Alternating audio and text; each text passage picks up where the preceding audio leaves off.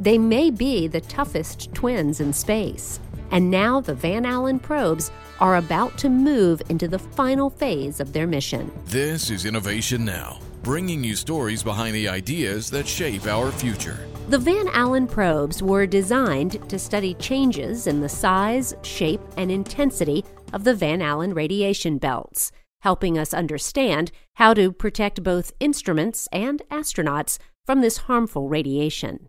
The probes spend most of their orbit within Earth's radiation belts, the donut shaped bands of energized particles trapped in Earth's magnetic field. The belts, first discovered by NASA's Explorer 1, were named for the lead scientist of that mission, James Van Allen. The very survival of the probes, operating without incident in the Van Allen belts for more than three times longer than anyone expected, is certainly a lesson learned on how to design a spacecraft.